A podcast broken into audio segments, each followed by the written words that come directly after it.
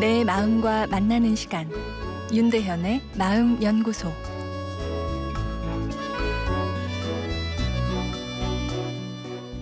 안녕하세요. 월요일 윤대현의 마음 연구소입니다.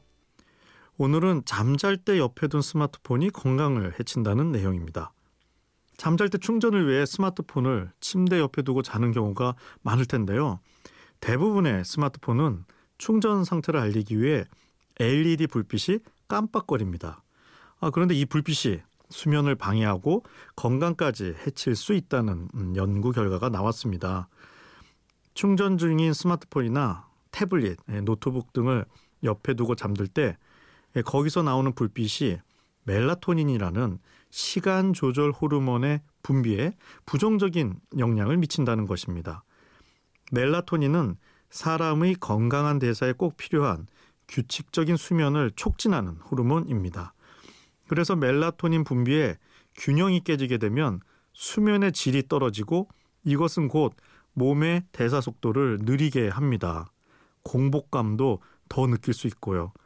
이것은 곧 체중 증가에 따른 비만과 당뇨로 어, 이어질 수 있다는 얘기입니다.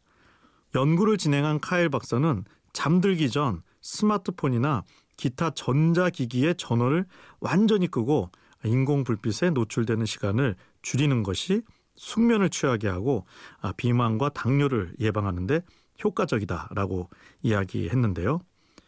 아, 그러나 사실 도시에서 생활하다 보면 완전한 밤이라는 것을 경험하기 어렵습니다. 인공 불빛에 항상 우리는 노출되어 있죠.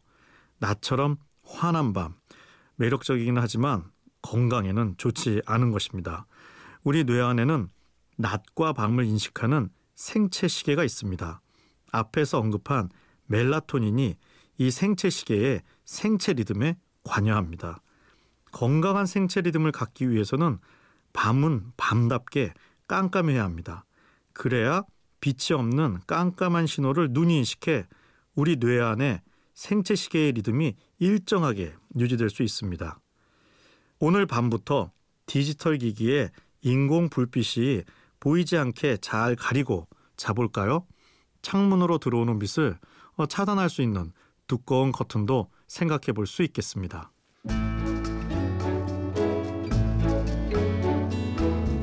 윤대현의 마음연구소 지금까지 정신건강의학과 전문의 윤대현 교수였습니다.